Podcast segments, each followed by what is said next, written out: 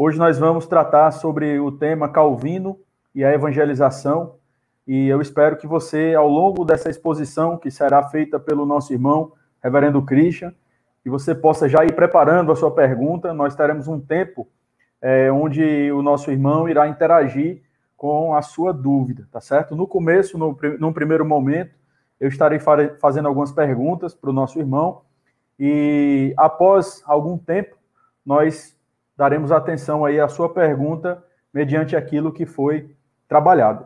Como nós falamos já de início, né, nós iremos falar sobre Calvino e a evangelização. Então, é, se porventura você não conhece muito da vida do reformador, vai ser uma grande oportunidade né, também de conhecermos quem foi João Calvino. E se você tiver dúvidas relativas a apenas aspectos da evangelização, fique à vontade também. Tá? O, a nossa ideia é estabelecermos aqui um diálogo entre o nosso é, teólogo, né, João Calvino, e a realidade do evangelismo no contexto do nosso país. Tá? Como é que a igreja ela tem visto o evangelismo hoje o que é que a gente pode aprender com o nosso, com o nosso irmão, tá certo? É importante nós falarmos também de início que nós não estamos aqui é, para idolatrar homens, né? É muito comum quando a gente trata sobre é, é, Calvino, né? Que algumas pessoas se levantam, ah, mas é, por que, que não fala de Jesus? Não sei o que, gente. A gente é, não está aqui para é, falar de Calvino por Calvino, né? Calvino foi um servo de Deus, foi um homem piedoso e um homem a quem Deus usou poderosamente na vida da igreja. Então, nós estamos aqui, obviamente, ao falarmos de Calvino, ao refletirmos sobre o pensamento de Calvino, nós estamos aqui nada mais, nada menos do que refletindo sobre o pensamento das Escrituras, uma vez que o nosso irmão, ele nos passou ensinamentos da palavra de Deus, tá certo? Então, peço que você é, se prepare, que tenhamos esse tempo é, maravilhoso de comunhão e crescimento, tá bom? Então, quero dar as boas-vindas aqui aos nossos irmãos que já estão conosco. Dona Ângela Araújo, seja bem-vinda, minha irmã, que Deus te abençoe. A nossa irmã, Dona Áurea, boa noite. Deus abençoe a senhora, a Fernanda, toda a família. Vandilma, Deus abençoe sua vida também, minha irmã. Presbítero Fábio, Fábio Júnior e Gabriel, Deus abençoe todos vocês. É, Dona Eudes, Deus abençoe também a senhora e sua família. Suelen Stephanie, Deus te abençoe. Abençoe Yasmin, Guimarães, Edilma, todo mundo aí. Dona Osineide, Deus abençoe a senhora, Dona Osineide. Deus abençoe também nosso irmão presbítero em disponibilidade, Sales. Edilma, boa noite, minha irmã. Boa noite, presbítero Sales. Muito bom ter o senhor conosco aqui também. Ele, ó, o, o, o, o Salles aqui já mandou um abraço aqui pro, pro Christian. Presbítero Fabrício, boa noite, meu irmão. Que a graça do Senhor esteja também sobre a sua vida. Raquel, boa noite. Deus abençoe sua vida, vida do presbítero Marcos e, e família. Bom, vamos, vamos divulgando aí, né? Compartilhando aí no grupo da nossa igreja. Isso, já vi que nossa irmã Suelen já compartilhou, né? Então vamos, vamos dar início aqui ao nosso assunto. Nós é, corremos um pouco né, com o, horário na, na quinta-feira passada, mas nessa, nessa quinta-feira nós esperamos ter um pouco, um, um pouco mais de flexibilidade é, nesse sentido. Eu quero dar também as boas-vindas à nossa irmã Salenira, à nossa irmã Luzia, sejam é, bem-vindas, sejam bem-vindas, tá? Bom, então eu quero é, inicialmente fazer uma oração, pedir a Deus que esteja abençoando o nosso tempo aqui, né, que o Senhor nos ajude, através desse estudo, a sermos cristãos ainda mais dedicados ao Senhor. Eu peço que você feche seus olhos aí onde você está. Eu vou fazer uma oração nesse momento, pedindo a Deus que esteja nos abençoando. Senhor nosso Deus, nós te agradecemos, Pai, pelo privilégio de estarmos aqui, podendo aprender mais do Senhor. Que o Senhor use esse momento, Pai, para é, edificar os nossos corações, é, moldar a nossa perspectiva de evangelização e nos fazer, ó Deus, entender o nosso papel enquanto igreja, igreja presbiteriana do abolição, plantada no abolição, e como é que a gente pode impactar a nossa comunidade, como nós podemos impactar Mossoró e por onde nós estivermos, Pai. Pedimos que o Senhor use a vida do pastor Christian, que o Senhor nos conduza nesse tempo, que seja um tempo de edificação para a tua glória. É o que nós pedimos, no nome precioso de Jesus. Amém. Amém. Bom, irmãos, nós vamos então dar início, né, para aproveitarmos o máximo o nosso tempo. Eu quero é, fazer uma rápida introdução, e após essa introdução eu vou apresentar o nosso irmão, e já vou, então, é, chamá-lo aqui na nossa, na nossa transmissão, tá bom? Bom, é, como eu disse, o nosso tema é Calvino e a evangelização. Né? Uma das acusações mais comuns suscitadas contra o calvinismo, enquanto perspectiva teológica, é que o calvinismo ele não fomenta ou ele não encoraja a obra missionária, né? o trabalho evangelístico. Muitas pessoas, quando se pensa a respeito de calvinismo, quando se fala sobre calvinismo, muitas pessoas se levantam dizendo que este assunto ele esfria o cristão, né? que Calvino ele estava muito mais preocupado é, em discutir a teologia, os desafios teológicos da sua época, do que mesmo é, trazer essa perspectiva de expansão do reino no sentido de anunciar o evangelho, anunciar as boas novas, seja na sua região ou em qualquer outro lugar do mundo.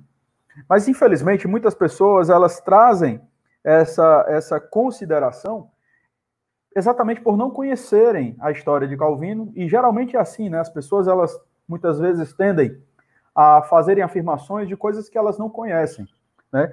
Calvino, pra, muitas pessoas não sabem, ele é considerado um dos responsáveis por reacender a tocha da evangelização no período da reforma. Por isso que ele foi apelidado de o pai teológico do movimento reformado, é, do movimento missionário reformado. Tem uma frase de João Calvino, ou uma colocação de João Calvino, que ele diz assim: Estes devem ser os grandes objetivos de nossos desejos diários.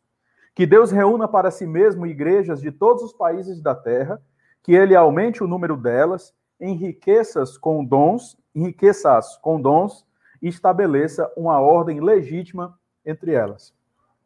Sem dúvida, o lema de Calvino, Senhor, a ti ofereço o meu coração, sincero e espontaneamente ou prontamente, influenciou grandemente o seu zelo pelo evangelismo.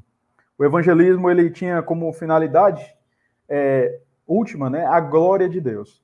É óbvio que nós nos preocupamos com a salvação dos perdidos, mas essa certamente não era a preocupação primeira.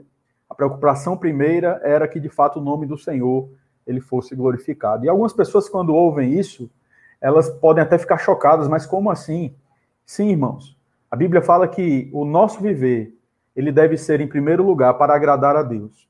O trabalho missionário, ele deve ser executado dentro dessa esfera onde nós fazemos o que fazemos, para que, em primeiro lugar, o nome do Senhor seja exaltado. É porque muitas igrejas hoje, elas colocam o homem no centro, que a mensagem, ela não serve em primeiro lugar para agradar a Deus, ela serve para agradar o homem.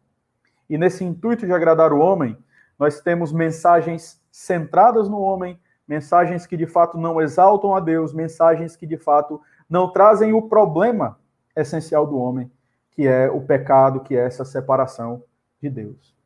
Então, nós vamos é, aprender hoje com o nosso irmão, reverendo Christian, né, a respeito do nosso irmão é, João Calvino. Reverendo Christian Briali, deixa eu apresentá-lo aqui, né, antes de, de colocá-lo aqui na nossa transmissão. Reverendo Christian Briali, ele é casado com Caliane Medeiros, né, é, ele é pai de Júlia, sete anos, e Pedro, de dois anos. O reverendo Christian é pastor ah, na Igreja Presbiteriana Betel, em São Paulo. Né? Ele se formou pelo seminário é, José Manuel da Conceição, ele é bacharel em teologia lá. Ele é mestre em ciências da religião, teologia e história na Universidade Metodista. Ele é doutor em ciências da religião, com concentração em teologia e história na Universidade Metodista. E ele, tem licenciatura plena em filosofia pela Universidade Católica de Brasília.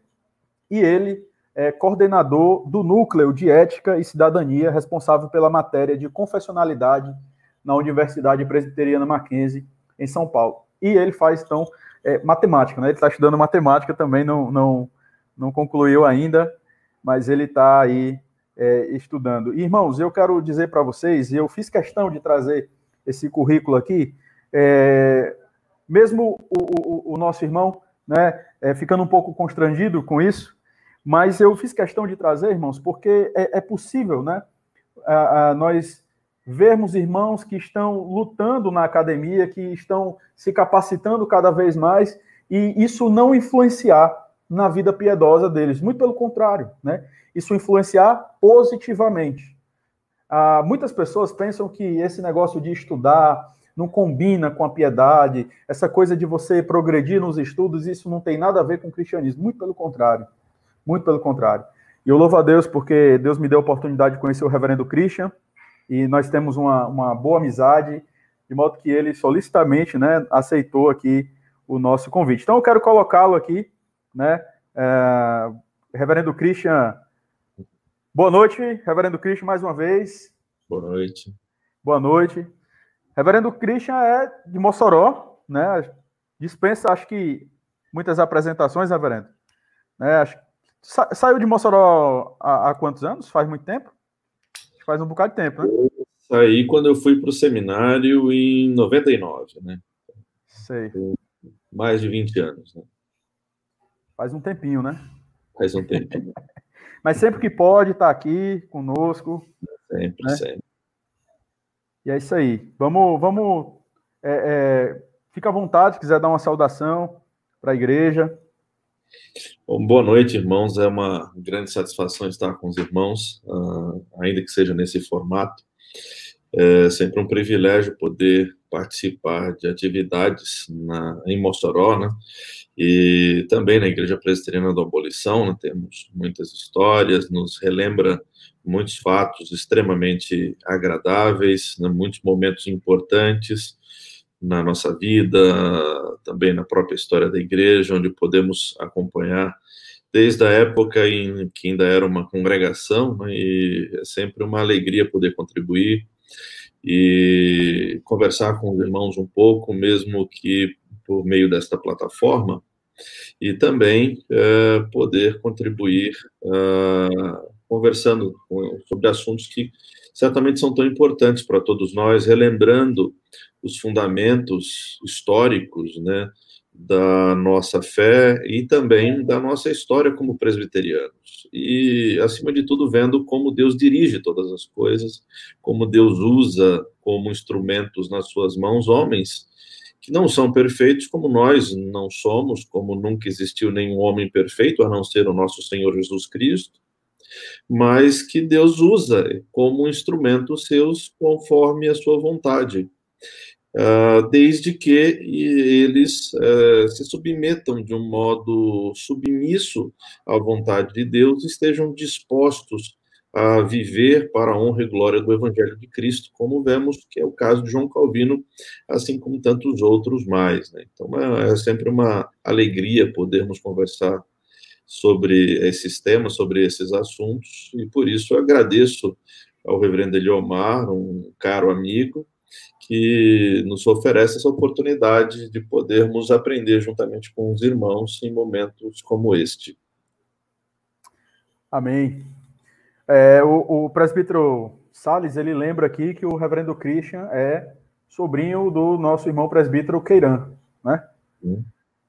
Bom, estou falando aqui, mas para quem não conhece, né? Para quem é, é mais novo na igreja, acho que o pessoal aí das antigas já já sabe. Bom, reverendo, vamos começar, né? Nós temos muitas perguntas aqui e eu estou particularmente aí muito ansioso por esse momento. É, acredito que Deus vai nos abençoar muito. Bom, a primeira pergunta que eu é, quero fazer é sobre a, a, identidade né, de João Calvino e, ao mesmo tempo, é, por que, que há tanta antipatia pela figura do reformador, até mesmo entre os presbiterianos. Então, é quem foi João Calvino? E por que existe tanta antipatia no meio evangélico pelo reformador, a, inclusive presbiterianos? Uhum. É, é uma, acho que é uma essa essa posição em relação a Calvino, curiosamente, ela não é nova, né? Ela sempre existiu de certo modo. E Calvino sempre foi uma figura que gerava, que gerou, né, desde o século XVI, do o século do qual ele é proveniente, né? Ele, ele nasceu em 1509 e faleceu em 1564. E é, ele sempre foi tomado dessa forma, né? Então, havia, ah, durante esse período aí de 500 anos, aqueles que é, reconhecem Calvino e há aqueles que fizeram uma deturpação do, da sua imagem, geralmente é, movidos uh, por perspectivas errôneas, às vezes conscientes, às vezes não. Então, uh, há uma série de problemas envolvidos nesse aspecto. Né? Quando a a detração de Calvino, a imagem negativa que se produz, que se apresenta acerca de Calvino, vem de alguém que está em fronteiras diferentes, por assim dizer, ou quando é alguém que não labuta e não serve ao mesmo Senhor, é, é até fácil nós compreendermos, né? Faz até um certo sentido dentro das limitações nossas, de entender essas razões. Né? Ele entendia, seria visto como um inimigo. Ele seria visto como uma oposição de ideias, de princípios, uma oposição religiosa, ainda mais no século XVI, em que os conflitos religiosos eles eram evidentemente muito muito acirrados, né? E inevitavelmente isso ocorreria. No entanto, nós nos deparamos com duas coisas que são é, aparentemente muito interessantes é, ou lamentáveis também, dependendo da, do modo de análise de quem nós observamos. Da mesma forma que nós vemos pessoas que, pelo menos em tese, é, servem ao mesmo Senhor que Calvino e é, tentam é, apresentar uma visão negativa dele, nós temos na outra oposição, no outro lado, no outro sentido, pessoas que não têm nenhum, nenhuma razão, nenhuma justificativa aparentemente de, de caráter é, partidário, digamos, de defender Calvino, mas o faz com uma, uh, uma série de, de, de categorizações extremamente benfazejas, benéficas a ele, e retratam, de fato, a importância deste homem. Claro que sem reconhecer, sem conseguir reconhecer, obviamente, que ele é, trata-se de um homem que for instrumento nas mãos de Deus, e eles conseguem analisar apenas por uma ótica puramente material. Então, uh, os resultados que as suas ideias, a sua prática, uh, ou as imagens, né, ou as facetas que ele desempenhou, uh, produziram de um modo concreto em vários aspectos. Né? Então, Calvino, por um lado, é reconhecido como um dos fundadores da prosa do francês moderno. Calvino é reconhecido também como um dos principais uh, influenciadores do sistema de pensamento filosófico uh, especialmente ligado à filosofia política, que estrutura toda a modernidade, uh, divisão de, de, poderes nos estados, uh, princípios democráticos, de representatividade, e Calvino também é reconhecido como um dos principais uh, influenciadores que promoveu uma das melhores contribuições, mais necessárias contribuições para o advento da ciência moderna, por exemplo. E, e, todos esses analistas são analistas fora do meio religioso, do meio teológico e, mais ainda, completamente fora do meio, digamos, calvinista, né? Porque alguém poderia dizer que esses elogios é, tão profundos e tão contundentes, né, se fosse por parte de um calvinista, alguém diria que ele estava apenas uh, advogando em causa própria, e não acontece. Esses indivíduos que o fazem, que elogiam Calvino, reconhecendo a sua importância e influência, são agnósticos, são ateus, são judeus, às vezes até católicos mesmo. Então, em contrapartida, nós também temos, por outro lado, é, aqueles que se dizem uh, dentro dessa esteira da, da, de uma tradição cristã protestante e reputam a Calvino acusações completamente indevidas. O que acaba por demonstrar não necessariamente ou somente uma incompreensão acerca de Calvino.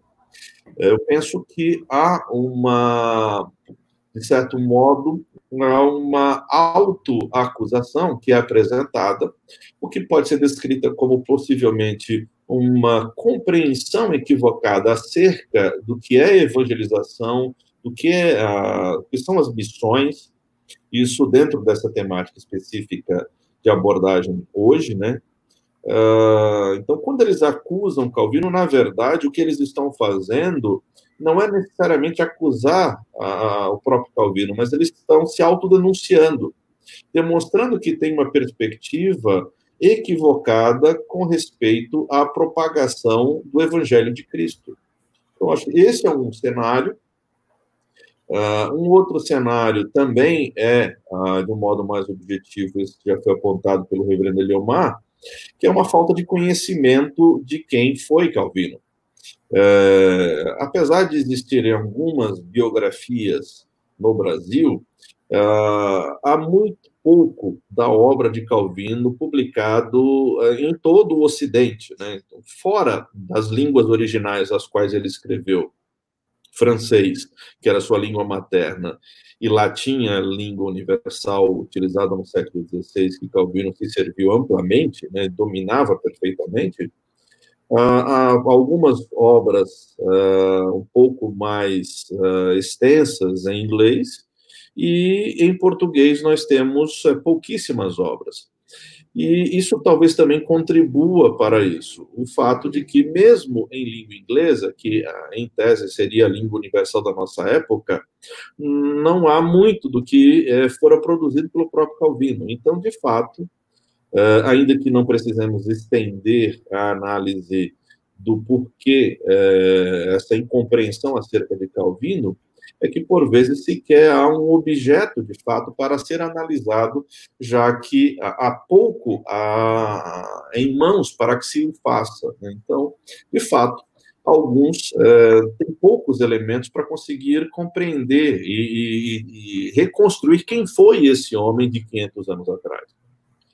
Uh, além disso, o que se tem de pouco de registro, né, uh, diretamente do próprio Calvino, ainda há algumas dificuldades de compreensão, de interpretação. Né? Então, uh, o objeto ele é diminuto e, ao mesmo tempo, por vezes, a capacidade de interpretação ela é prejudicada por alguns elementos.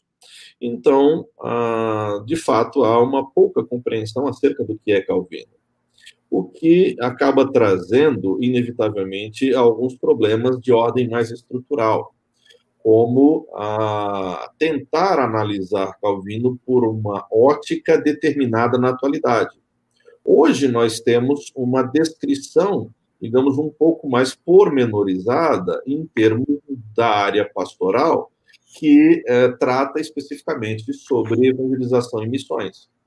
Então, nós temos ramificações como é, alguns, a, a, não vou entrar no mérito da, das nomenclaturas, nem dos conceitos, nem da, da a, se é plausível ou não as divisões, mas nós temos as divisões sobre missões, fala-se de evangelização, fala-se de missões urbanas, fala-se de plantação e revitalização de igreja, por exemplo, por exemplo. Então, uh, e assim sucessivamente, né? Ou, ou evangelização pessoal, uh, evangelização por meios diversos, usando mídias, por exemplo, uh, literatura, folhetos, entregas, estratégias, métodos. Há uma diversidade de formas na atualidade que são impostas, por vezes, de, por parte de alguns analistas, tentando ou querendo que Calvino se enquadre o que não é justo com ele nem qualquer outro. Não é possível cobrar de alguém do século XVI aquilo que é próprio agora do século XXI, e, ou, ou exclusivamente próprio do século XX e do século XXI. Então, não, isso ficaria mais evidente se alguém cobrasse que Calvino fosse um pregador, é, um evangelista uh, de rádio e TV. Então, isso ficaria mais evidente, já que não havia rádio e TV no século XVI, né? Mas, uh, as comparações elas acabam trazendo vários equívocos exatamente por causa desses elementos.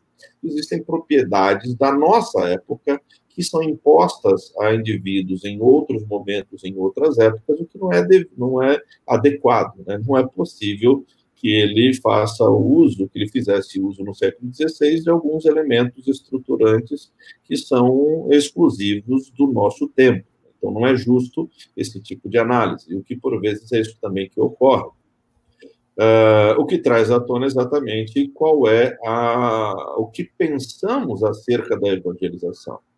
Então, quando alguém é, critica Calvino, nesse sentido, no, usando o termo crítica aqui com tom pejorativo, né, ele acaba evidenciando uma compreensão possivelmente equivocada acerca do que seja a própria pregação e propagação do evangelho, o próprio exercício e função da igreja. Então, uh, esses erros e equívocos concernentes ao Calvino, eles existiram desde aqueles que tinham má intenção, agiam por má fé, ou aqueles que agem por um desconhecimento, às vezes até uma falta de consciência da, do lugar onde se está posto para a própria análise. Então, eu, eu acabo, uh, ao criticar alguém, na verdade, eu acabo revelando quais são os meus pressupostos eh, cristãos, evangélicos, uh, de, de, interpretação da escritura, de vida cristã, e assim sucessivamente. Então, eh, não é algo muito adequado analisar dessa forma. E poderíamos até estender né, essas problemáticas, por exemplo, se nós pegássemos aquilo que Charles Hammond Spurgeon disse que calvinismo é meramente um apelido para as doutrinas bíblicas, né? É, e se nós temos é, Calvino que não não não tinha interesse que o, é, o seu nome fosse dado a um sistema de pensamento teológico, né?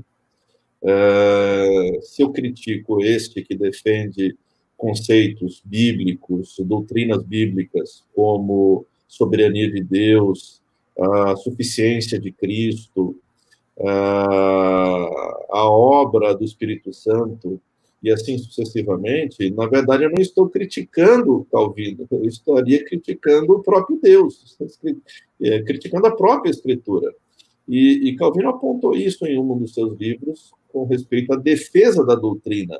E ele dizia que não era a doutrina dele, mas a doutrina extraída da Escritura. Portanto, não era um conflito contra ele ou um grupo dele, mas contra o próprio Deus que se revelou na Escritura. Perfeito, perfeito. E, e é exatamente o, o, que, o que você falou no começo, né? É, pensar sobre, sobre a história do reformador é inevitavelmente pensar sobre a providência de Deus na história. É uhum. É por isso que é tão importante a gente estudar a história da igreja, e especialmente alguns personagens né, da nossa história, da nossa herança reformada, porque nós é, percebemos que a, a, são homens, né, homens que muitas vezes tiveram medo, a, mas Deus os sustentou pela sua graça, pela sua misericórdia. Né? E eu, a pergunta que eu quero fazer nesse momento é como que a, a visão teológica de, de, Calvino ela influenciou o seu trabalho é, missionário. Né? Nós sabemos que ah, nós agimos conforme as nossas convicções. Né? Calvino ele era alguém de fato é, que tinha suas fortes convicções firmadas nas escrituras. E a pergunta é como que isso influenciou a sua obra evangélica, digamos assim, ou a sua obra missionária ah, durante a sua vida. É, a, a, acho que o primeiro, primeiro elemento que a gente precisa pensar é que geralmente é, o pensamento de Calvino é circunscrito né, equivocadamente a cinco pontos.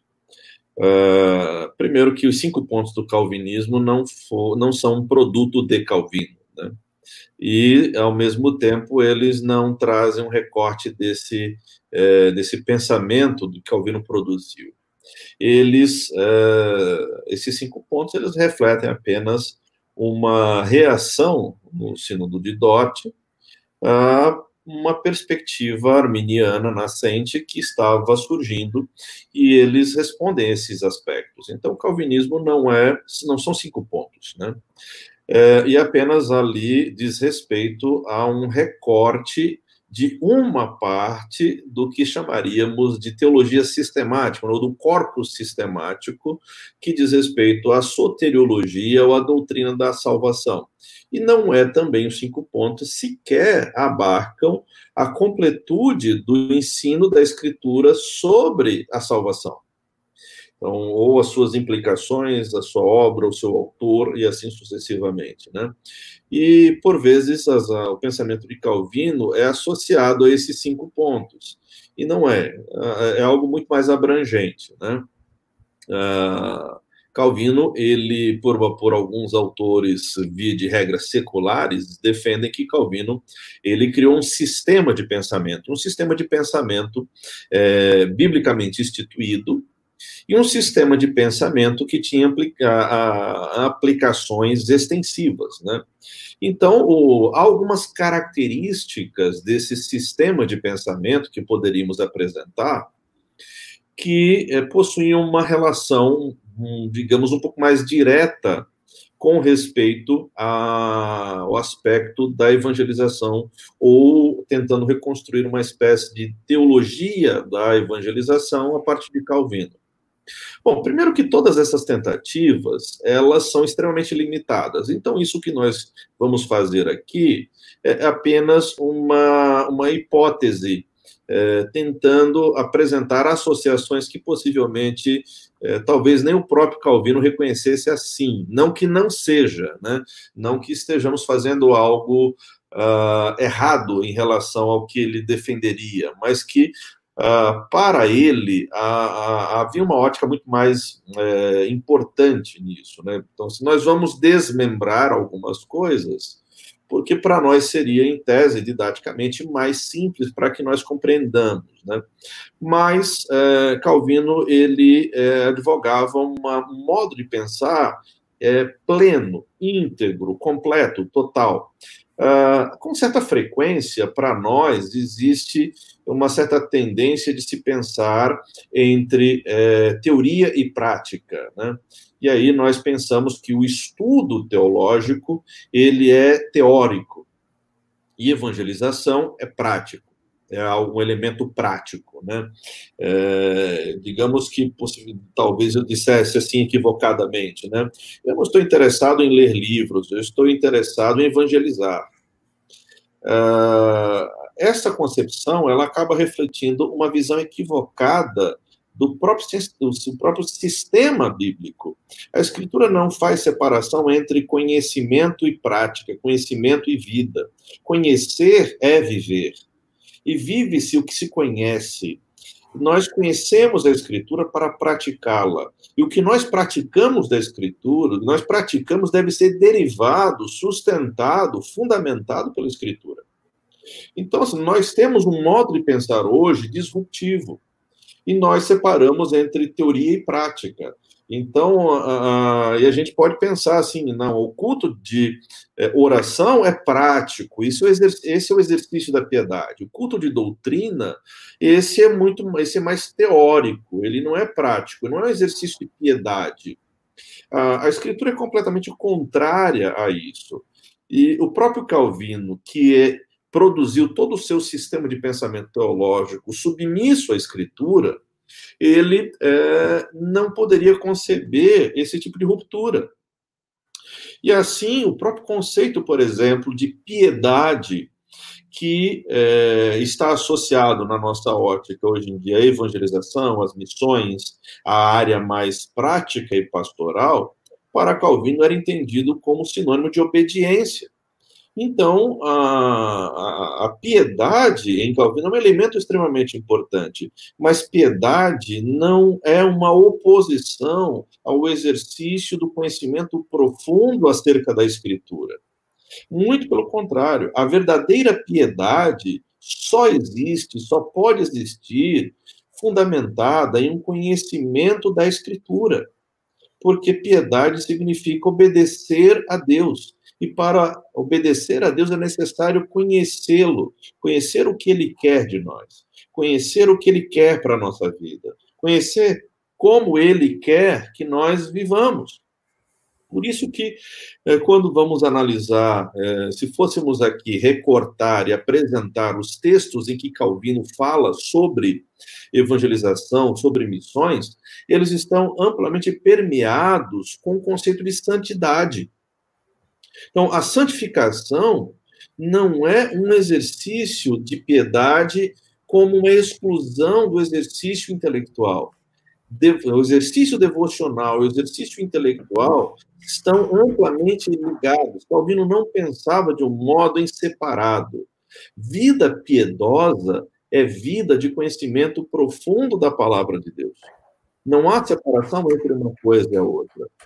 É, é como se nós disséssemos, a gente, é, certo sentido aqui, brincando com os irmãos, é como se nós trocássemos o culto de doutrina de dia, normalmente na quinta, e o culto, e reunião de oração na terça, e nós mudássemos, porque nós primeiro, na, na terça-feira, no culto de doutrina, nós estudaríamos o que é a oração, e na quinta nós aplicaríamos o que nós aprendemos sobre a oração. O sinal oração é um dos temas mais importantes em Calvino, que ele gasta mais tempo nas institutas falando sobre, sobre o exercício da oração. Então, alguns desses elementos, a piedade é um elemento importante.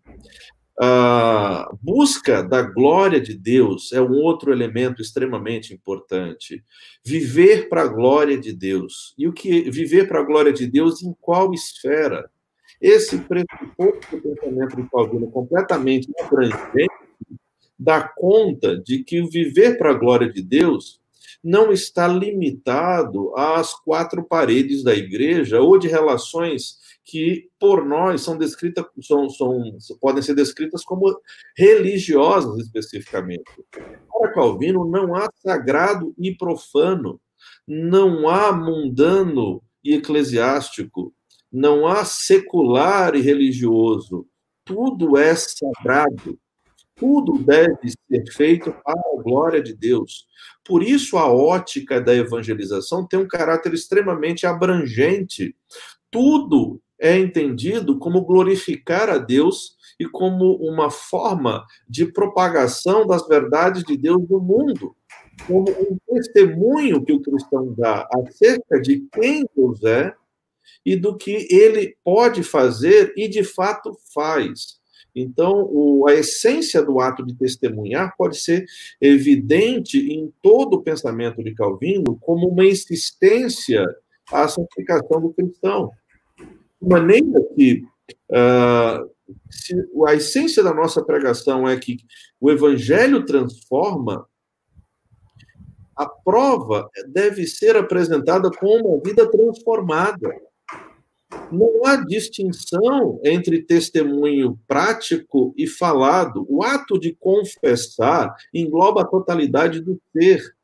E essa é uma concepção calvinista, do próprio Calvino, que não está circunscrita à esfera da igreja, mas há uma visão de mundo que é aplicada concretamente então, esse ato de evangelizar está ligado à obediência, a glorificar a Deus, ao exercício da piedade, sem rupturas, sem é, compartimentalizações da vida. O reverendo Eliomai falaria alguma coisa? Não, eu estou achando é, maravilhosa essa, essa exposição, porque ela a, desmistifica essa mentalidade que muitas pessoas têm de que uh, Calvino foi uma figura meramente teórica, né, de que é, estudar é algo que é, esfria o nosso coração, que é, é, é, algo que rivaliza com a obra missionária, muito pelo contrário. Né? É, o que a gente percebe é que quanto mais a gente entende a teologia, quanto mais a gente entende os ensinamentos é, da palavra de Deus, mais nós entendemos a urgência de colocarmos em prática a nossa teologia. Então não é aquela coisa, né, só confessional, né, como foi dito aí, né? Aquela coisa só de confissão. É uma questão funcional, né? É uma questão que é, repercute de fato na, na, nossa na nossa vida. Então, irmãos, é, como eu disse, né, de fato está é, tá sendo bastante enriquecedor, particularmente para mim. Espero que para a igreja também, tá? Reverendo, eu quero aproveitar é, esse, esse, esse momento. Eu, eu ia te fazer uma pergunta, rapaz, sobre o trabalho evangelístico de Calvino ah, na Europa. E eu, eu acredito que você tem muito, muito para nos, nos ensinar em relação a isso. Mas eu, eu gostaria de é, é, adiantar uma pergunta que eu acredito que poucas pessoas elas sabem, né? Infelizmente, mas Calvino ele teve uma grande influência missionária no nosso Brasil, né? No nosso país. Sim. Eu queria que você é, é, gastasse um, um, um, tempo aí nesse, nesse momento, porque eu acredito que vai ser uma surpresa para muitas pessoas. Então, é, quais foram as ações evangelísticas que Calvino ele exerceu no nosso país? Bom, uh, deixa eu unir essas duas questões. Uh, Primeiramente, Calvino, ele as ações descritas, né, que a gente pode descrever especificamente sobre é, evangelização a partir da prática de Calvino. A primeira delas, eu creio que ecoa uh, de um modo muito claro o, o que nós observamos em Atos, né?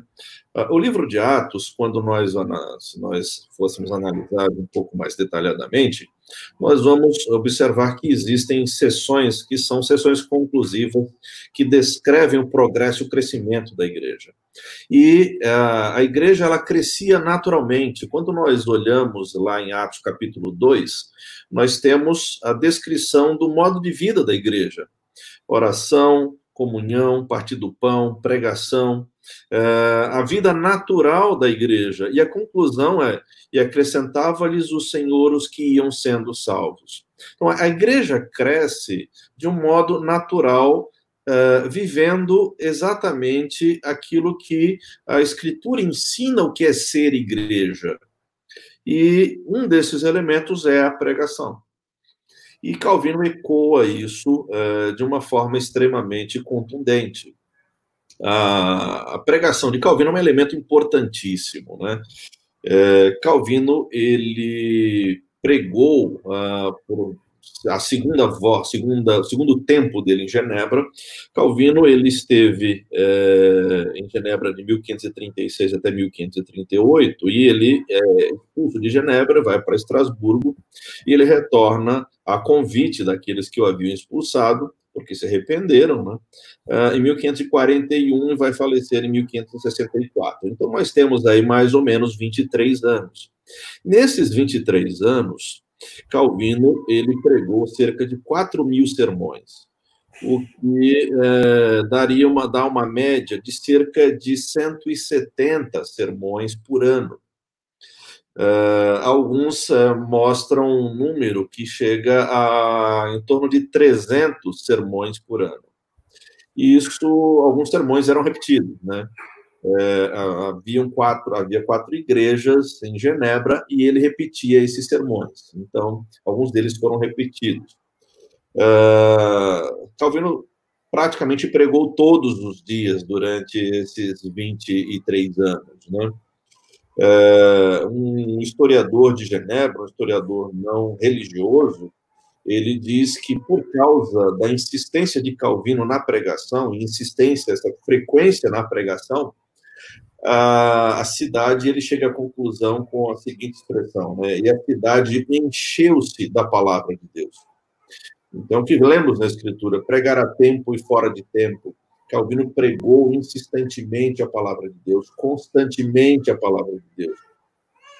E essa palavra, ela é, era extremamente profunda teologicamente, profunda biblicamente, como uma exposição da Escritura, mas ao mesmo tempo havia uma apresentação simples, prática, direta ao povo o que é, era a demonstração clara de um homem compromissado com esse elemento de conhecimento profundo que se traduz em vida piedosa de um modo simples e direto. Uh, cerca de três, três séculos mais tarde, é, é descrito que em Genebra a prédica ou a pregação era a grande marca que a cidade havia deixado e que Genebra seria um referencial para uma sociedade equilibrada, para uma sociedade sem é, desavenças, sem desestruturas sociais, humanas, exatamente por causa do púlpito. Então, nós temos um testemunho que continuou reverberando e continua até hoje.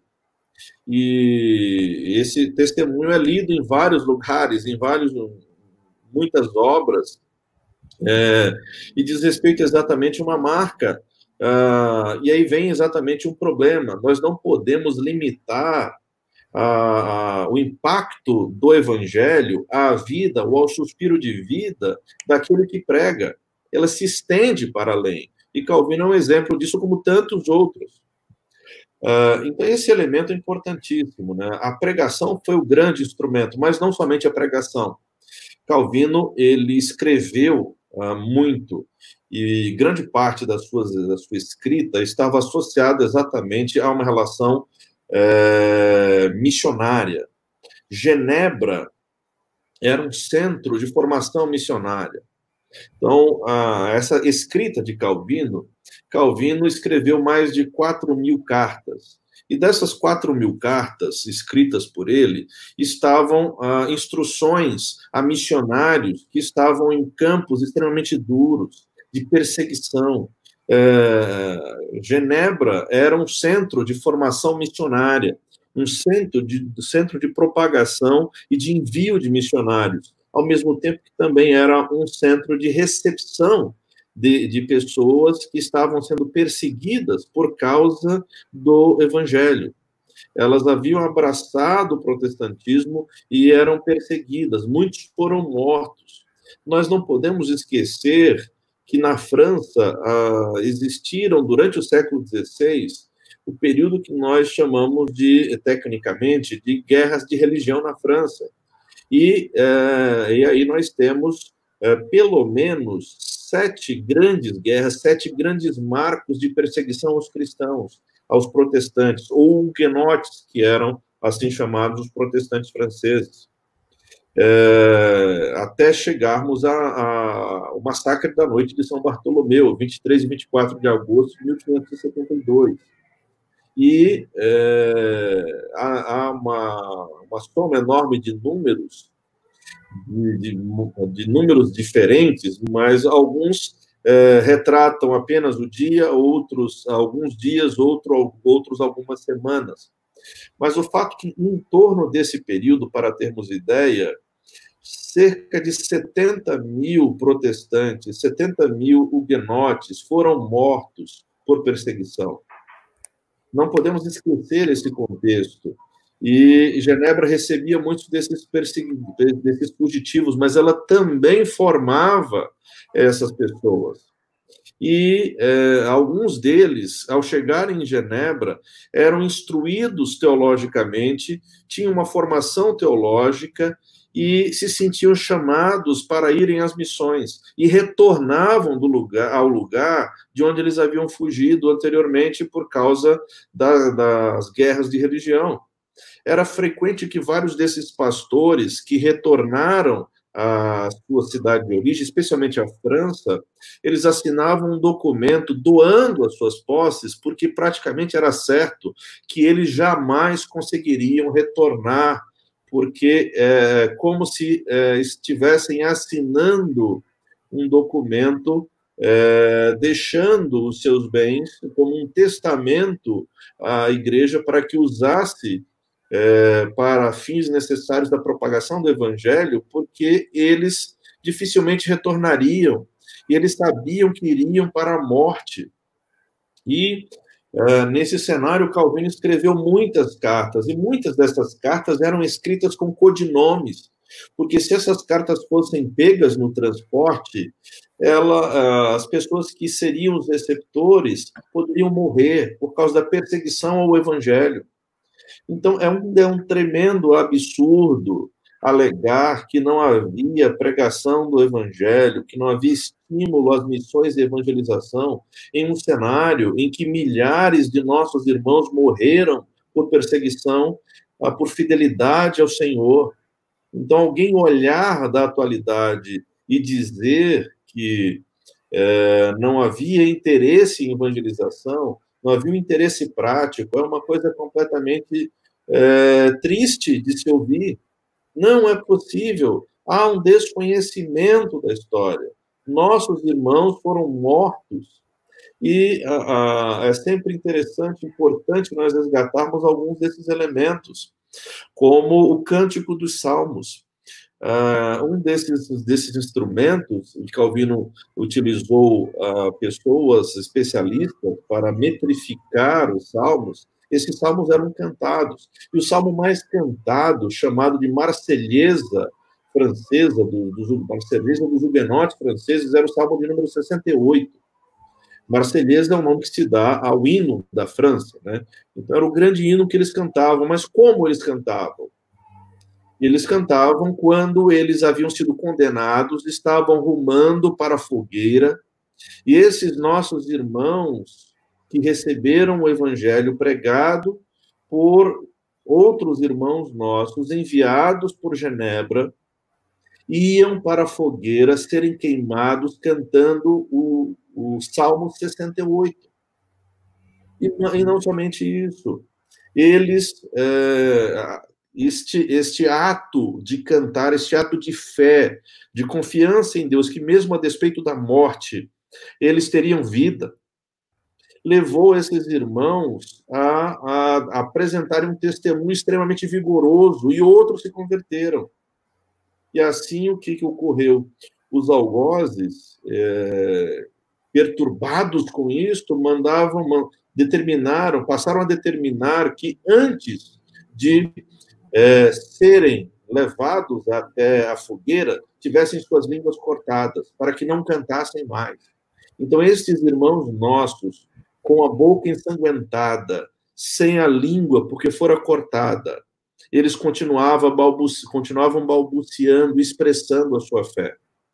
Esse é uma, um dos momentos mais belos, apesar de uma atrocidade sangrenta terrível mesmo diante da morte da perseguição, esses nossos irmãos, estimulados pelas cartas, pelas obras de Calvino, pelas institutas, pelo evangelho pregado do púlpito, não retrocederam, estavam ali presentes, sempre. Essas provas não podem ser negadas, não podem ser esquecidas, porque eh, elas tanto nos estimulam como elas nos envergonham na atualidade, porque de nós não é exigido o mínimo que, que for exigido desses irmãos nossos do passado, mas eles não retrocederam. E há um elemento importante, um elemento importante era a sua, foi a sua certeza de salvação, e isso só é produzido por meio da pura e simples e fiel pregação do Evangelho, aplicada em nosso coração pelo Espírito Santo. Por isso que Calvino, no seu sistema teológico, nunca cessou de falar da obra do Espírito Santo. A palavra, a pregação é escola do Espírito. E o Espírito Santo aplica em nossos corações a palavra pregada. Então não há separação entre teologia e vida, e teologia e prática. É um sistema doutrinário extremamente profundo, extraído unicamente das Escrituras, que se aplica e se evidencia claramente no mundo real. Não é possível alguém é, rumar à morte, cantando um salmo, expressando a sua fé, sem esses dois elementos que estão envolvidos, conhecimento profundo da palavra e um exercício de piedade inquestionável nessas circunstâncias. Mas ainda falta a questão ligada ao Brasil, né? Fica à vontade aí.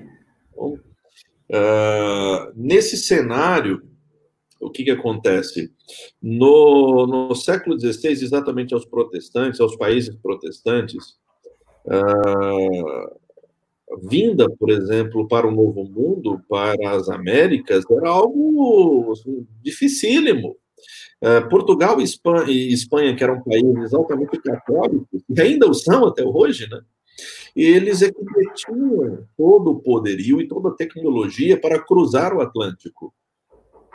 Então, ou as viagens marítimas, né, de um modo geral, especificamente cruzar o Atlântico, né?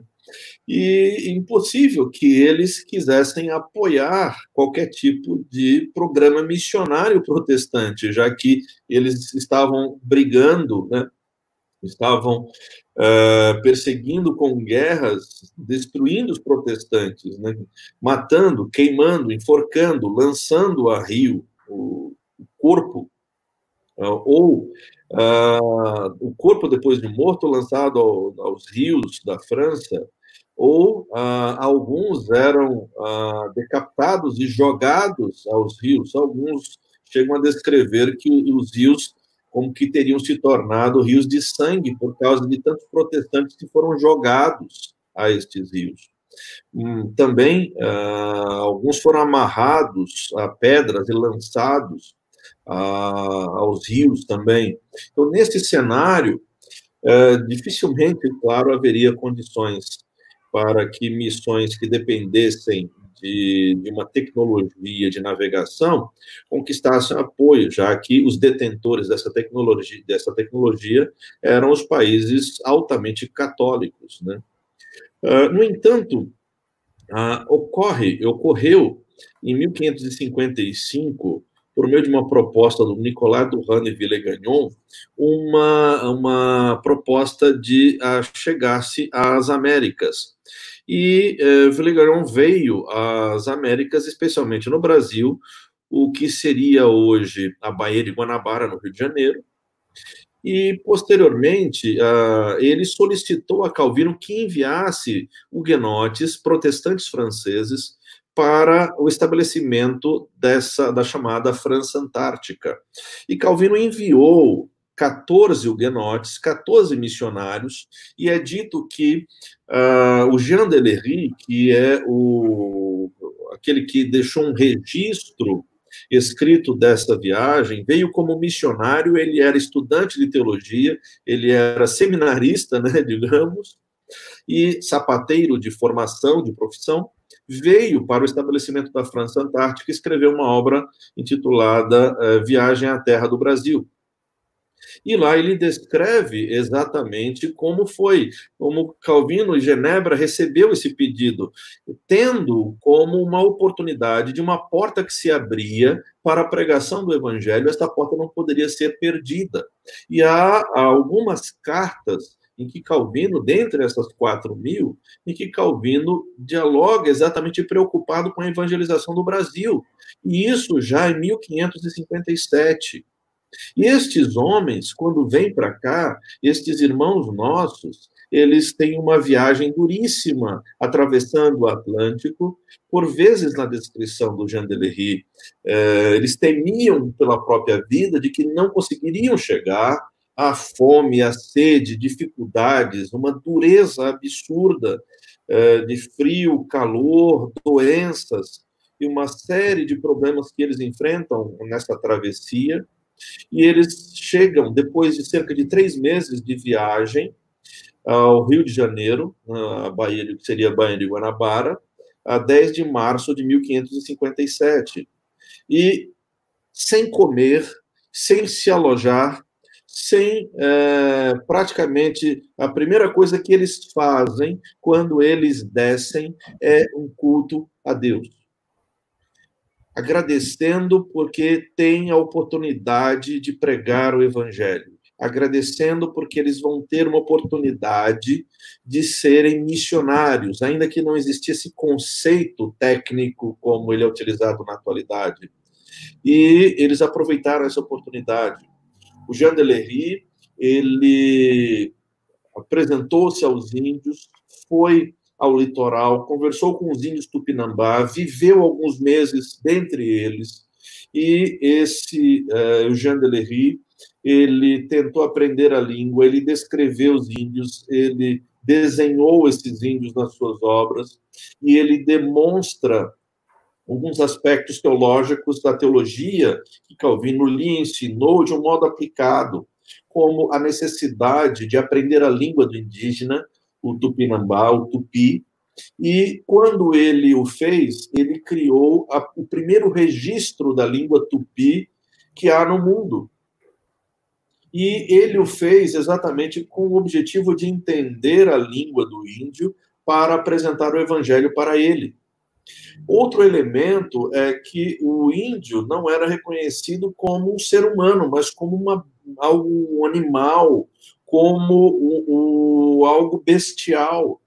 Mas o Jean Delery, pela primeira vez na história, esses huguenotes franceses que, que vêm para o Brasil, é, enviados por Calvino como missionários, eles é, entendem o índio, eles interpretam o índio como um ser humano, como homem. Por quê?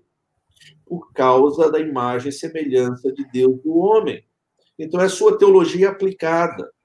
Porque o ele quer aprender a língua do índio, porque a fé vem pelo ouvir e ouvir a palavra de Deus. E é, ele precisa se fazer entender, ele precisa entender o índio. E, acima de tudo, por um dos elementos mais importantes, o fato do homem ter sido criado à imagem e semelhança de Deus, isto lhe confere um nível elevadíssimo e único de importância. E essa importância é tão grata, tão elevada no pensamento calvinista, que o maior nível de respeito ao próximo que alguém pode ter é apresentar-lhe o evangelho. E é isto que o Jean Delery faz. O Jean Delery, junto com seus companheiros, com seus compatriotas protestantes, dentre estes 14, dois eram pastores, doutores em teologia, homens profundamente conhecedores da teologia tecnicamente, teórica e profissionalmente, é, já que foram convertidos do catolicismo, mas agora esses homens com um alto currículo para a época, uh, eles uh, se lançam nessa jornada e eles entendem exatamente isso. O impulso para a evangelização é exatamente a propagação da palavra de Deus, a propagação do reino de Deus o crescimento do reino de Deus. É a glória de Deus em todos os lugares, em todas as esferas, mesmo dentre índios. Quando o Jean Delery faz isto e registra nessa obra, nós temos pela primeira vez na história a, o índio ser tratado como humano. E esse livro do Jean Delery, ele se constitui em um testemunho concreto até hoje, porque ele é lido em vários cursos de sociologia, de antropologia, de história, uh, história de viagens, história da França, história do Brasil. Esse livro é lido em filosofia da linguagem, literatura francesa e uma diversidade de outros campos e áreas, mesmo porque o livro escrito em francês, ele foi rapidamente traduzido é, por muitas línguas conhecidas, e lá há toda uma interpretação de Deus dirigindo a história, Deus dirigindo todas as coisas, Deus conduzindo estes homens para a pregação do Evangelho, para a extensão do Evangelho em todos os cantos da face da terra. E é, ele demonstra exatamente esse olhar humano com o indígena, algo tão atual essas discussões sobre raças, essas discussões sobre é, preconceito racial. Na tradição calvinista, nós já temos o primeiro ponto de partida reconhecido como o primeiro, de fato, antropólogo e um antropólogo que não tinha qualquer aversão a pregar o evangelho, e a base fundante para tudo isso é a teologia calvinista o homem criado à imagem e semelhança de Deus. A importância do ser humano não como uma importância é, natural e intrínseca ao humano, mas como uma importância derivada de Deus. E, portanto, pregar o evangelho para que este homem é, seja convertido pela graça de Deus, tenha sua vida transformada mediante a pregação do evangelho aplicada pelo Espírito Santo, é o, o, nível mais elevado de respeito e apreço pelo outro que alguém pode ter. E é isso que vemos registrado na obra do Jean Delery, um missionário enviado para o Brasil no século XVI. E dentro desse próprio contexto, nós temos um outro elemento importante. O Villegagnon, que primeiro é, pede a Calvino que mande é, missionários, huguenotes, protestantes para o Brasil. Ele era um homem extremamente interesseiro, ao ponto de ser chamado de Caim das Américas. e ele começou a ver que era mais interessante pender para o catolicismo e não para o protestantismo. E ele começou a perseguir alguns dos irmãos nossos que estavam aqui. Uh, alguns conseguiram fugir, outros ficaram, e uh, essas missões não foram adiante exatamente por causa da perseguição. Do mesmo modo como a perseguição ocorria, ocorreu na França, ela ocorreu aqui no Brasil e é, vários de nossos irmãos tiveram dificuldades, alguns fugiram. E três deles permaneceram aqui, quatro, na verdade, mas três se mantiveram fiel até o final. E uh, 9 de fevereiro de 1558, eles foram executados pelo Villegagnon. Mas antes, na noite anterior, eles uh, escreveram a primeira confissão de fé das Américas, a confissão de fé da Guanabara. Uh, e essa, nessa confissão de fé, o que deu a eles uh, o sustento necessário, a intrepidez, o vigor para que se mantivessem firmes e não retrocederem foi exatamente o ensino profundo bíblico teológico que eles tiveram em Genebra. E eles escreveram de memória a primeira confissão de fé escrita em solo brasileiro. E é um testemunho vívido, claro, da intrepidez destes homens que, mesmo diante da morte, porque eles foram lançados ao mar, eles se mantiveram firmes e não negaram a Cristo, não negaram ao seu Senhor, morreram por esta razão. Então, mais um elemento para nós não esquecermos e não negarmos que a nossa tradição calvinista, biblicamente constituída, não é uma tradição que tem aversão à evangelização e missão. Negar isso é negar que o sangue de nossos irmãos que foi derramado por causa da sua fé nunca existiu. Isto é um tremendo absurdo.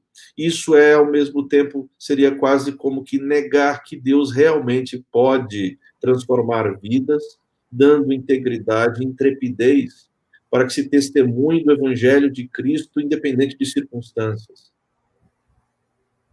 Perfeito.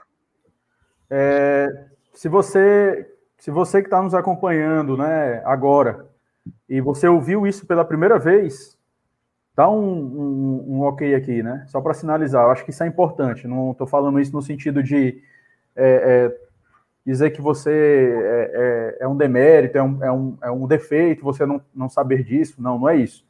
Mas é porque, de fato, é, poucas pessoas sabem, sabem disso, né? Poucas pessoas sabem desse, desse contexto histórico, né? De irmãos que deram a sua vida pela causa do evangelho em solo brasileiro, né? Então, é, é, eu lembro, reverendo, quando a, a, primeira vez que eu, que eu tive acesso a essa informação, é, foi algo muito impactante, porque é, muitas vezes a gente tende, como a gente estava falando em outros momentos, né, a ver o, o, nosso irmão Calvino como alguém totalmente desvencilhado da realidade ou, ou de uma praticidade, digamos assim. Né? Então, é, ver isso na vida do, dos seguidores também é algo realmente muito, muito enriquecedor, muito impactante para nós. Reverendo, é, eu gostaria de fazer uma, uma última pergunta nesse momento, né? Ah, que, que cai também como algumas considerações finais para depois nós abrirmos aí a, a, a oportunidade para quem quiser fazer alguma pergunta. A pergunta é a seguinte: quais, quais lições nós podemos aprender é, da prática evangelística de João Calvino? Como que a igreja dos nossos dias ela pode se beneficiar. Eu acredito que muitas coisas que foram ditas, creio que é, o, o, nosso irmão, bem, bastante atento, já certamente tirou muita coisa aí, né, daquilo que foi já exposto. Mas questões que você poderia pontuar para nós de maneira ainda mais enfática, digamos assim, é, em termos de lição. Uhum. É, eu acho que é uma, um elemento que, que você já, já apontou no começo, né? Uh, Calvino ele descreve em uma carta uh, a Farel, né? Isso em 1540 e parece um dos grandes estímulos que nós precisamos ter e observar, né? Ele diz que eu não pertenço mais a mim mesmo E por isso eu ofereço a Deus como uma oferta de sacrifício meu coração. E essa oferecer o coração como uma oferta de sacrifício é exatamente esse elemento que nós enfatizamos. Né? Coração não é uma, o órgão responsável pelas emoções exclusivamente. Calvino se referia à totalidade do seu ser. Calvino estava se referindo exatamente a, a tudo, todas as coisas indistintamente. É, ele, na sua completude, o seu desejo, a, a sua vontade, as suas emoções, o seu querer, devotados unicamente ao seu Senhor. E Calvino, quando ele disse isso, ele disse na cidade de Estrasburgo. Não foi uma, algo fácil, ele estava fazendo aquilo que ele sempre quis fazer, ele estava numa situação, apesar das dificuldades, ele estava muito tranquilo, e ele descreve em carta a Farel posteriormente dizendo que não, a, a retornar a Genebra é algo terrível. A Pierre, Pierre Viret, ele diz que não, não, ele até pede, pare de me pedir isto. E ele posteriormente vai dizer que ele entrega o seu coração como uma oferta de sacrifício ao Senhor. Ele vai retornar a Genebra. Não era um lugar que ele queria mas é, ele entende que ele foi dirigido por Deus para lá estar. E assim nós vemos um coração solícito, né, pronto e sincero, que é o lema que descreve exatamente a perspectiva calvinista. Uma vez reconhecida a vontade de Deus na sua palavra, vivê-la e executá-la automaticamente, sem reservas. É isso que significa esse princípio. Então, aquilo que Calvino tem a nos ensinar é a figura de um homem que buscou a glória de Deus. No exercício da mordomia cristã, entendendo que tudo aquilo que ele tem deve ser devotado para o exercício e propagação da palavra e a extensão da glória de Deus nesta terra. E quando falamos de mordomia, geralmente nós pensamos exclusivamente em dinheiro, né? É, para alguns o dinheiro é a parte mais difícil que tem, né? E não precisa ter muito ou pouco, né? Mas é a parte mais difícil que se tem para se dispor, né?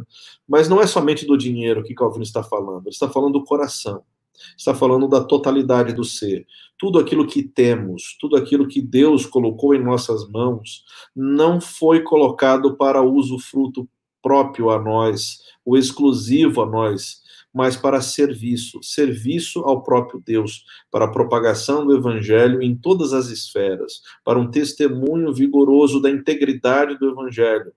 E o fazemos quando temos exatamente essa concepção em mente.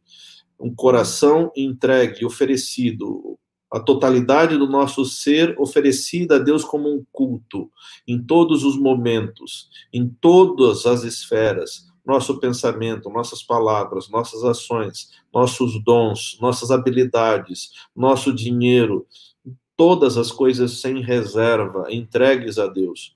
E este é o elemento deste evangelho que Calvino ele ensinou constantemente. A intrepidez diante da adversidade fora possível exatamente porque aquele que assim se lançou também teve confirmado o ensino de que ele é salvo em Cristo Jesus. A certeza de salvação é um elemento importantíssimo dentro desse processo. Por isto, esta certeza trouxe intrepidez a estes irmãos que serviam em totalidade do seu ser a Deus. Este é um dos resultados. E o resultado vai ser exatamente a propagação do evangelho por todos os campos. E vale também relembrar um outro, um outro aspecto que por si só caberia uma análise específica, né? Um destes perseguidos que foi para Genebra e estudou com Calvino em Genebra foi o John Knox. John Knox foi perseguido pela rainha da Escócia e teve que, como um fugitivo, vir para o continente porque havia se convertido ao protestantismo. Juntamente com Calvin, eh, a Calvino, né, os pés de Calvino, ele foi treinado e retornou para a Escócia para continuar uh, a sua vocação e a sua missão de propagação do evangelho na Escócia. E uh, eu sei que os irmãos sabem, John Knox é, reconhecidamente o fundador do presbiterianismo. Então, as nossas origens presbiterianas são origens missionárias, são origens evangelísticas, mas de uma missão, de um evangelho que não separa conhecimento profundo da palavra de Deus, impacto na sociedade amplo e, acima de tudo, viver para a glória de Deus. John Knox era reconhecido como um homem de oração. John Elsh era o, foi o seu genro, e ele descreveu por algumas ocasiões como John Knox era encontrado orando no frio terrível da Escócia, por cerca de horas e horas, orando, orando. Essa é a origem da igreja presbiteriana. E não podemos esquecer das, dos nossos fundamentos históricos, Deus levantando homens para ser instrumentos nas suas mãos para a propagação do evangelho. Então, dizer que a tradição calvinista não evangeliza é apagar a nossa própria existência presbiteriana no hoje, porque sem o passado não haveria hoje. E dizer que presbiterianos não evangelizam, calvinistas não evangelizam, é um contrassenso absurdo, porque isso significaria a inexistência da igreja presbiteriana. Se nós aqui estamos, é uma prova de que calvinistas evangelizam, que vivem para a glória de Deus. E a história ela continua. Continua até Estados Unidos, posteriormente Simonton no Brasil, e assim sucessivamente. A pregação do evangelho com grande dureza que ocorreu em vários locais. Em Mossoró não foi diferente o Delacy Wardlaw, missionário que fundou a Igreja Presbiteriana Central de Natal e Central de Fortaleza, também em Mossoró, perseguição, apedrejamento, dureza e se mantendo firme. Calvinistas têm por essência a pura e simples pregação do Evangelho. E não podemos esquecer isso. Viver para a glória de Deus em todas as esferas. Perfeito, perfeito. Eu acredito que foi é, é, bastante enriquecedor, né? Ah, abro nesse momento aqui a, a, oportunidade, se algum irmão que está nos acompanhando quiser fazer alguma pergunta, fique à vontade, né? Esse é o momento. Nós é, estendemos um pouco mais o nosso horário hoje devido à, à, riqueza né, desse assunto. Não que os outros assuntos não, não fossem assim, mas acredito que é uma oportunidade maior. E a gente vai ter um pouco disso, né, irmãos, nas nossas quintas-feiras. A gente vai estender um pouco mais devido a, a, aos nossos convidados que estarão conosco e certamente irão nos abençoar. Então, se alguém tiver alguma pergunta aí, algum, algum comentário a fazer, teve, teve uma pergunta, reverendo, lá atrás, é, relacionado à, à, questão do culto, né? É, eu vou eu vou trazer essa pergunta. Eu não ia trazer não, né? Eu nem ia colocar essa pergunta, não. Mas, como foi mencionado aqui, né, e dá para a gente entender que, ah, ve, veja só, essa, a gente tem muito essa coisa né, hoje, né, essas categorizações, né, ah, o culto evangelístico, coisa do tipo. Né? É, Calvino, a, a, visão de Calvino do culto é que o culto é, é doxológico, né, é uma oportunidade onde a glória de Deus está sendo anunciada, e certamente isso há de edificar os cristãos, e anunciar a grandeza de Deus aos perdidos. Então, é, é dentro dessa perspectiva que eu vou é, trazer essa, essa pergunta aqui. Deixa eu ver se eu encontro. Mas, reverendo, fica à vontade, tá? Uhum. Fica à vontade. Uh, João Calvino zelava tanto pela verdadeira adoração. Se são as mesmas ordenanças bíblicas, por que, que as igrejas têm cultos tão diferentes? Certamente Certamente essa pergunta aí já, já chegou aí nos seus ouvidos aí algumas vezes. Bom, a, as respostas podem ser variadas, né?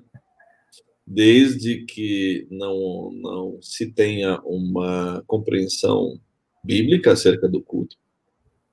Ah, ao mesmo tempo que, por outro lado, nós não podemos fazer o que Calvino não faria, já que o assunto é Calvino, né? que é, é apresentar rigidamente uma concepção de, de prática cristã que é, beiraria ao legalismo mecanicista. Né? Então, isso jamais vai ser encontrado. Obviamente, uh, mesmo uh, existindo algumas práticas que não são muito naturais, talvez, pela, ao brasileiro, por, como, por exemplo, escrever uma oração, né? Uh, o que não é, não é ruim, né, necessariamente, muito pelo contrário. Calvino escreveu muitas das orações da tradição uh, protestante reformada. A oração escrita é um exercício importantíssimo também. Ela é muito bem pensada, há uma, um exercício de meditar profundamente na palavra de Deus, já que a oração devemos orar a, a, palavra de Deus, né? Já que nós comumente encerramos as nossas orações com em nome de Jesus, amém. Significa que Jesus Cristo concorda com o que estamos dizendo, né? Então, a oração é um ato muito sério da parte do crente. Então, de fato, nós vamos encontrar em Calvino, e para Calvino, né, a, o programa da reforma mais importante era resgatar o culto. E, e, nesse sentido, eu creio que não é somente o culto como o ajuntamento solene, mas o culto como um todo, incluindo também o ajuntamento solene. E já que havia uma concepção muito deturpada de prática do culto, né? As pessoas não entendiam, elas o culto era em latim, né? a missa em latim, não havia exposição da palavra, havia por vezes mediocridade daqueles que por parte daqueles que deveriam ensinar e não ensinavam eles nada sabiam não conheciam e tentavam eh, justificar a sua vocação por um meio altamente, totalmente impositivo. E eh, isso trazia impactos ao culto à igreja a concepção de adoração como um todo. E a ótica de Calvino para a adoração é, está centrada na pura e simples fiel pregação da palavra. Quando nós olhamos, por exemplo, para Calvino, o que ele, o que é chamado de marcas da verdadeira igreja, Calvino ele é, enfaticamente advogava dois, duas marcas: a fiel pregação da palavra e a correta administração dos sacramentos. Ah, os sacramentos são a palavra é, materializada, viva, simbolizada visualmente, né? a palavra visual aplicada. Por isso, a ceia era ministrada em todos os cultos, né? deveria ser, pelo menos esse era o interesse de Calvino, já que não lhe foi permitido pelos líderes de Genebra, mas ele defendia que assim fosse. É, não como um sacrifício mecânico mas como um meio de graça. A palavra também é um meio de graça. Calvino entendia que ah, o que quem deve nos instruir é o próprio Deus, e Deus assim nos instrui unicamente por meio da sua palavra. E o Espírito Santo aplica a sua palavra ao nosso coração de modo que nós temos ah, a compreensão do modo como devemos viver e fazer. Uh, grande, grande parte do, do, impacto do pensamento calvinista na sociedade em várias áreas uh, diz respeito exatamente a, a, esse aspecto. Calvino do púlpito pregando com fidelidade, a dependência da ação do Espírito Santo, procurando ser profundo e simples, aplicando e ensinando. As pessoas foram tomadas por esta verdade pela ação do Espírito Santo de maneira que elas passaram a meditar, ou seja, pensar em como viver esta palavra nas particularidades do seu dia a dia. Então, nesse cômputo geral, esse culto ele é, é um culto de ordem unicamente teocêntrico. E é, eu diria que grande parte das divergências ou das diferenças que existem eh, nos tipos de culto, a meu ver, eles se restringem unicamente a esses dois aspectos: quem é adorado e quem é cultuado. É, a Deus quem é cultuado ou o homem que é cultuado. A, a minha opinião é que existem simplesmente esses dois princípios. E não importa que eu diga que Deus é cultuado, porque é tão pecado cultuar o Deus falso, quanto é pecado cultuar o Deus verdadeiro do modo errado, do modo determinado por mim mesmo. E é, isso, os mandamentos, né, os dez mandamentos relatam claramente, né, deixam explícito, isso, os dois primeiros mandamentos deixam explicitamente esse aspecto. Adorar o Deus verdadeiro e adorá-lo do modo como ele determina que deva ser adorado.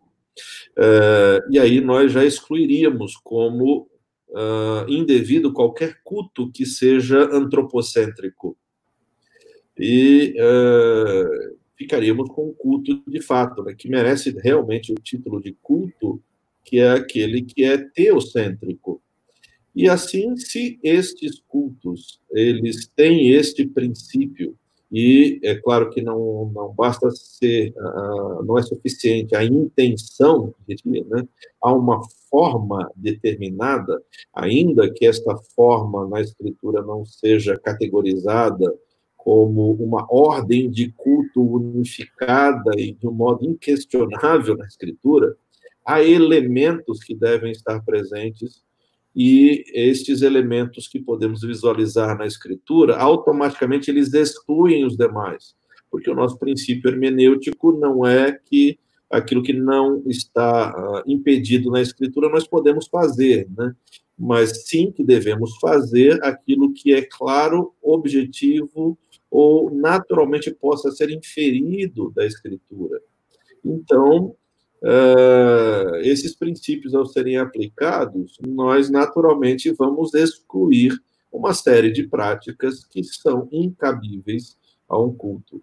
É, claro, esse exercício, começar a dar exemplos aqui, isso levaria um bom tempo. Né? É, é um desafio, né? Acho que é um campo também que é, daria até uma, uma live, né? Só para isso, só para a gente discutir isso, né? A, a visão de Calvino a respeito do culto, a visão de Calvino a respeito da pregação já é uma outra live, né? porque é, de fato é um campo é um campo muito amplo. Mas é, é, é importante essa pergunta, né? Também até para a gente perceber que a Igreja Presbiteriana do Brasil ela não existe do nada, né? Ela, ela, ela existe dentro de um contexto histórico que muitas vezes é ignorado né? muitas vezes é ignorada. A Igreja Presbiteriana do Brasil, ela, ela precisa, né? E aí, quando eu falo, não estou falando só em termos de denominação, falo especialmente nós, pastores, né? Ensinar isso para a igreja, cada vez mais, sermos zelosos nesse sentido, para que a igreja entenda. É, olha, a Igreja Presbiteriana da Abolição, ela, ela chegou aqui, não chegou do vácuo. Ela foi, ela é herdeira de, uma, de um, um fundamento histórico grandioso. Uhum. Então, que Deus aí nos dê graça, né, é, estigue cada vez mais os nossos irmãos, para que eles possam, é, para que vocês, irmãos, todos nós juntos, né, possamos é, estudar a história, não pela história, mas estudar a história porque teremos aí mais uma oportunidade de percebermos como Deus foi gracioso com homens fracos, como Deus foi é, é, foi Deus de providência, governando, sustentando, preservando, e nós louvamos a Deus por isso. Eu quero agradecer, reverendo, a sua participação aqui conosco, né, bastante enriquecedora. É, só só uma, uma questão, é, é, como é que a gente faz para adquirir? Acho que é importante, de repente, algum irmão que, que pegou aquela parte lá que você falou do Jean Delery, né, e, e falou sobre a confissão de fé da Guanabara, como é que a gente é possível a gente ter acesso a, a esses documentos de maneira gratuita, porque foram escritos né, há, há tanto tempo, né? Então, a, é possível? Olha, há, algumas edições em português no, do, da obra é. do Jean Pellery, é, eu creio que esgotadas, né? A última vez que eu observei, elas estavam esgotadas podem ser encontradas em sebos a um preço baixíssimo. É, de, na, na, na, livre acesso a, a, alguns órgãos governamentais nossos que é, têm bibliotecas virtuais e é, oferecem esses títulos, mas eu não sei precisar se eles estão na língua original ou se já estão disponíveis em português. Certo. Uh, a nossa editora também tem uh, uma obra chamada Sobre a Tragédia da Guanabara, e do Jean Crespin, né, que descreve, esse, tem relatos é, sobre a tragédia da Guanabara, traz a confissão de fé da Guanabara, mostrando que desde a nossa origem nós somos altamente confessionais, né? E essa confessionalidade significa conhecimento profundo da Escritura e vida prática, né? Então, é realmente uma leitura muito importante, né? Então, ver o relato do Jean Delery, ler o relato do Jean Delery, mostra como é, é uma história de um missionário né? presbiteriano calvinista, né, presbiteriano, entre aspas, né, porque ainda não havia igreja presbiteriana, né, mas uh, no século XVI já, e relacionado ao próprio Brasil.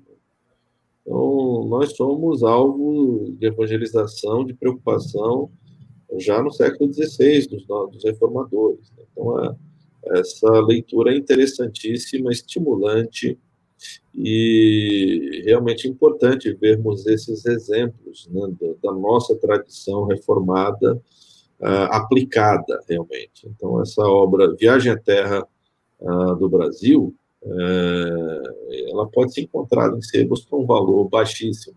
Né?